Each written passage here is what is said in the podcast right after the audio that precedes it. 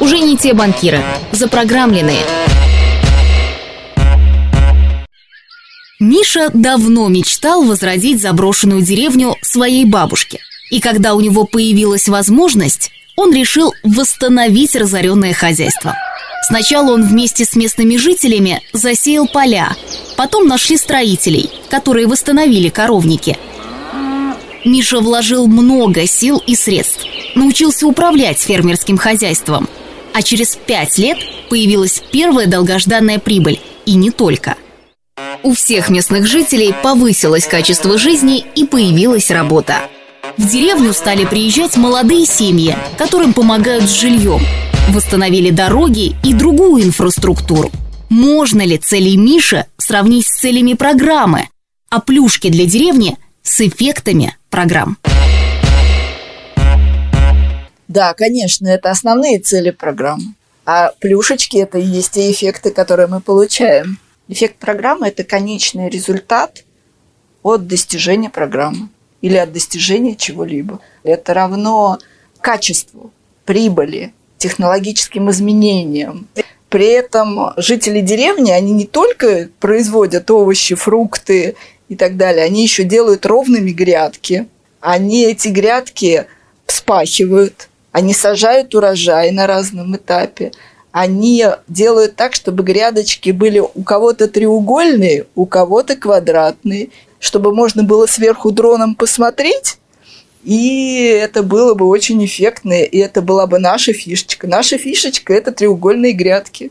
Этим мы и живем в программах. У всех, в принципе, грядки ровные в деревне, а у нас треугольные. И эти треугольные грядки помогают нам эффективно посадить такое количество огурцов, чтобы больше отвести на рынок. Отличный пример того, как можно захотеть что-то сделать с нуля, реализовать какую-то бизнес-задачу, какую-то, может быть, мечту даже свою, и после этого ее монетизировать и получить с этого доход. Но в моем понимании ведь э, эффект это не только деньги, которые зарабатывает там банк в виде там чода или там сокращения расходов. Эффекты бывают разные, их большое множество.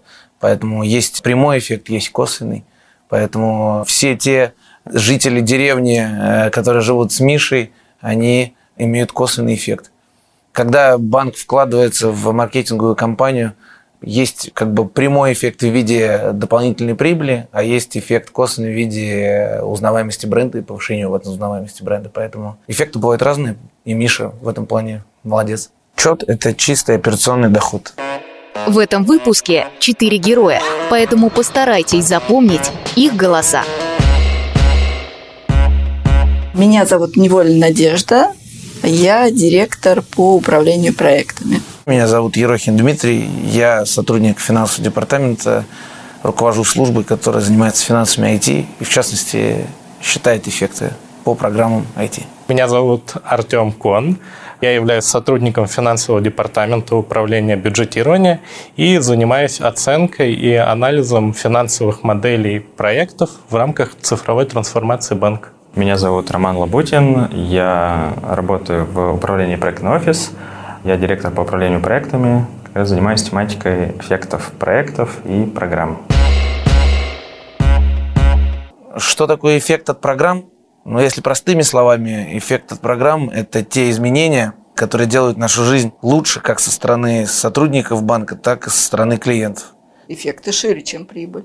Эффекты могут быть не только от прибыли полученных денег за овощи и фрукты, но и от того, как э, хорошо и чисто одеты жители деревни, какое количество работает на грядке сотрудников. Это тоже, соответственно, эффекты. Есть определенная цель, например, увеличить количество клиентов. И в рамках этой цели нужно а, не просто их привлечь, но, как любая коммерческая организация, нужно, чтобы эти клиенты принесли определенную прибыль для банка. И, соответственно, и цель здесь привлечение клиентов, а эффект – это те денежные средства, которые будут привлечены за счет привлечения, опять же, этих клиентов. Вообще система подсчета эффектов от программ Это сложный достаточно механизм, и мы, как финансовый департамент, э, прежде всего смотрим на денежную оценку всех доходных эффектов, и, как правило, выделяем два основных направления. Это увеличение доходов или сокращение расходов банка. Для нас это основной приоритет. Под каждым типом, конечно же, скрывается огромное множество различных вариаций, расчетов, видов, эффектов, подвидов. То есть у нас несколько ролей, у нас есть роль ответственной за подтверждение эффектов, ответственной за измерение эффектов. У нас есть целый процесс согласования подтверждений. Мы их верифицируем. Считают всегда они, подтверждают всегда они. Мы верифицируем эффекты. С программного на нормальный. Верификация эффекта – это его анализ на предмет обоснованности, необходимости для банка в целом, то есть его соответствию целям банка, его анализ на, наверное, плохое слово, на адекватность, но как раз, чтобы он не был каким-то космическим, чтобы он был реальным и нужным и приносящим деньги банку. Проектный офис в первую очередь занимается первичной верификацией, то есть сортировкой тех проектов и сортировкой тех эффектов, которые банку нужны, которых еще нет в банке, которые не дублируют и не повторяют те эффекты, которые уже есть и уже ну, банк их уже получает – то есть некий такой первый барьер, первый щит, который не позволяет некачественно проработанным материалам проходить дальше, чтобы коллеги там не тратили свое время на просмотр некорректно заполненных документов, некорректно посчитанных эффектов, каких-то предпосылок, заложенных в этих расчетах, некачественно проработанных. Коллеги из э, финансового департамента, они уже занимаются таким более глубоким анализом, то есть именно занимается выверкой тех расчетов, которые представлены, и уже финально их согласует, чтобы и удостовериться, чтобы там, через год, например, когда проект будет реализован, что он действительно принесет те эффекты, которые он закладывал при открытии этого проекта либо программы. Мы смотрим на процессы сверху, как будто мы на дроне, и мы смотрим на нашу деревню и мы смотрим, где бы это было эффективно. Чтобы сделать такое, чтобы появился эффект. А у финансового департамента этот эффект посчитать и признать, что он действительно такой. Все модели, которые к нам приходят, мы их именно проверяем, а не составляем. Когда мы видим, что используются какие-то предпосылки, которые ну, там, для нас необъяснимы или выглядят чересчур оптимистично, мы, конечно, задаем вопросы командам об источниках данных, на основании чего был сделан тот или иной прогноз. Как правило, все подтверждается либо историческими данными, либо внешними исследованиями, либо там просто текущей рыночной ситуацией. Как раз несоответствие тех заявленных на этапе открытия проектов, результатов и того, чем мы занимаемся, то есть их мониторингом и контролингом, это как раз, наверное, ключевая вещь и ключевая наша, не побоюсь этого слова, на текущем этапе боль, потому что а, очень часто происходит так, что те результаты, которые закладываются при открытии проекта, очень часто не совпадают с реальными данными. Но это не всегда так. То есть это, наверное, больше касается тех проектов, которые были открыты довольно-таки давно. И очень часто даже те люди, которые открывали эти проекты, они в банке уже не работают. И очень часто коллеги наши обижаются на нас и думают, что мы в роли, наверное, какого-то там надзирателя, надсмотрщика пытаемся их чем-то обидеть, но нет, просто нужно быть объективными. И действительно иногда происходит так, что те, так скажем, плановые результаты, плановые эффекты, которые они закладывали в проект, не получаются, и иногда не под зависящим от них причинам, потому что может меняться макросреда, и это у нас, ну, нам это показало. У нас может быть локдаун, который также очень сильно повлиял в целом на, на бизнес, и банк тоже коснулся. А в связи с этим, да, действительно происходят такие ситуации, когда нам приходится собирать там, большие встречи и стараться коллегам объективно объяснить, почему это так. У нас есть э, программы, которые окупаются за 3 года, которые окупаются за 5 лет, которые окупаются за 7 лет, за 10, потому что они технологически инфраструктурные. Тут все зависит от цели этой программы. Нельзя тут единый стандарт какой-то задать. Поскольку программа состоит из э, множества проектов, а следим мы на уровне проектов, мы всегда добиваемся так, чтобы где в одном месте убудет, в другом должно прибыть. То есть в целом портфель э, должен и программы должны быть эффективные. То есть, значит, мы смотрим, где, где есть доп. эффекты, и пытаемся их э, также оцифровать. Но если проект совсем убыточный, конечно, он может быть закрыт. Это же управленческое решение, которое как раз и является целью наших процессов. Точно нет универсальной формулы для всех проектов. Даже больше скажу, нет универсальной формулы для каждого вида эффектов, потому что каждый проект — это индивидуальный кейс. При оценке кейса на старте всегда имеет место быть какая-то предпосылка, да, которую используем в расчете. Она не обязательно говорит, что так будет. Это наш прогноз, ну или там прогноз команды, что так будет, там, улучшится на там, 10% или там, будет продаж на 100 штук больше. Рубрика непрошенных советов. Чтобы оценить покупку дома, во-первых, нам нужно понять, а нужен ли нам этот дом. Чтобы понять, нужен нам этот дом, мы всегда будем смотреть, а что мы будем делать с этим домом, какой эффект мы получим. Например, мы понимаем, что мы будем инвестировать значит, мы будем получать дополнительную прибыль. Да, это hard-эффект.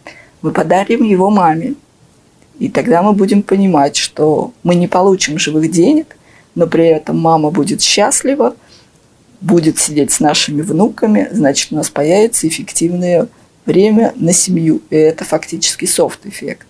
Ну, либо мы купим его себе, и тогда это уже будет там просто вложение денег.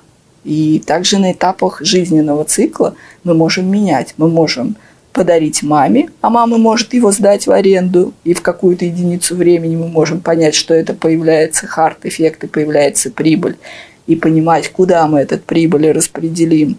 А можем, соответственно, дальше продолжать его сдавать, увеличивая или уменьшая в зависимости от рыночной ситуации сумму эффекта. Это все управляется фактически в единицы времени. Можно ежеквартально, можно раз в полгода, и эта методология спокойно ложится на жизнь. С точки зрения нашего взаимоотношения с проектным офисом, я помню прекрасно 19 год, когда э, пришла новая команда в IT, которая начала здесь масштабнейшую трансформацию. Я могу понять, понять их запал, посыл – огромный объем, колоссальная ответственность, кратчайшие сроки, все как положено в лучших блокбастерах. Сначала был этап притирки, был этап знакомства. Как я сказал, сначала это как, знаете, Д'Артаньян, который влетает в бар и говорит, как Констанция, все плохо. Потом э, как бы уже объективная оценка состояния, что, во-первых, ну, не совсем все плохо, э, и какие-то процессы есть. Когда я только пришел в банк, я очень остро чувствовал, что нас воспринимают как конкурентов, что мы пытаемся усложнить жизнь. Но на самом деле намерения противоположны. Мы пытаемся помочь и выстроить прозрачную систему, чтобы и коллегам, которые занимаются именно реализацией проектов, и финансовому департаменту было проще взаимодействовать. Иногда возникает ситуация, когда проектное сообщество не согласно с теми выводами, которые делает финансовый департамент, и возникает там конфликтная ситуация, когда нужно выступить неким арбитром. И вот как раз иногда этим арбитром выступаем мы. Бывают разные ситуации. В целом я могу сказать, что у нас достаточно такая командная работа, и э, у нас очень схожие интересы. Потому что проектный офис, команда проектного офиса и вообще IT нацелены и заинтересованы на том, чтобы эффективно использовать свои средства внутри портфеля, технологические изменения. Мы, как финансовый департамент, э, являемся там хедлайнерами в части того, как эти эффекты считаются. Но, несмотря на то, что мы хедлайнеры, нас все безостановочно челленджат в части того, правильно ли мы хедлайнеры. Поэтому мы постоянно экзаменуемся и проходим экзамены, в частности, со стороны проектного офиса. Мне кажется, достойные коллеги нас экзаменуют, и мы сдаем экзамены. Как в нормальных э, организациях, в нормальных семьях у нас бывают споры, но мы всегда ищем компромисс. Это же как в жизни. Это же как муж и жена. Тут по-другому не бывает. Всегда один может предложить, а другой может сапонировать и отказаться. Тут не бывает по-другому. Это та же деревня. Мы жители одной деревни. Мы имеем четкие правила, мы имеем четкие понимания, но видение у каждого может быть разное. Рубрика проплаченных советов. Мне вообще кажется, что мы столько уникальных продуктов сделали реально с командой проектного офиса. Это не шутка. Я вообще думаю, что в какой-то момент мы сможем и свои продукты запаковать и продать как ноу-хау, потому что подумайте сами, мы организовали, автоматизировали процесс ребалансировки. Мы ежеквартально реально балансируем бюджет IT по текущей проектной деятельности. И это все автоматизировано с автоматизированными калькуляторами. 450 и более человек, проектных сотрудников в этой всей процессе перебрасывают денежки и реально моделируют, что они потратят до конца года, что они сдадут, что они не успеют потратить, что они утилизируют, что не утилизируют. Все это в разных разрезах. Помимо этого, мы организовали процесс э, мониторинга эффектов, и он тоже автоматизирован, он тоже в этой же системе, в информационной. В рамках трансформации ВТБ мы создали за период последних двух лет э, очень много уникальных, именно уникальных процессов, одним из которых является мониторинг эффектов. Он уникален в том, что на ежеквартальной основе мы научились мониторить весь наш большой портфель и принимать управленческие решения в случае недостижения эффектов в единицу времени. Вот я считаю, что на рынке это уникальная история, которую мы смогли сделать совместно с финансовым департаментом и подключив к этому все наши бизнес-линии это для меня первое место работы, где у меня вот за год ни разу не было, чтобы меня куда-то кинули в какой-то омут и сказали, вот как хочешь, так решать. Здесь, если есть задача, все как-то вместе на нее побольше слова набрасываются, все генерят какие-то идеи, все как-то стараются подсказать что-то, и не просто там сказать, лишь бы сказать, а какие-то прикладные вещи, и, и руками могут помочь, и выделить какие-то ресурсы. И вот это для меня, на самом деле, такой очень ну, хороший знак – того, что здесь коллектив, во-первых, больше, чем, наверное, просто коллектив, а где-то уже и друзья, и товарищи, которые друг другу помогают.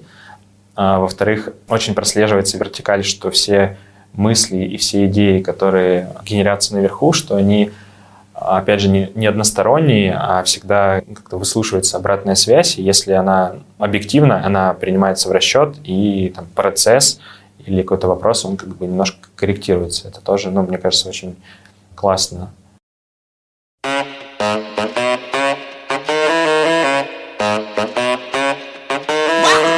Уже не те банкиры, запрограммленные –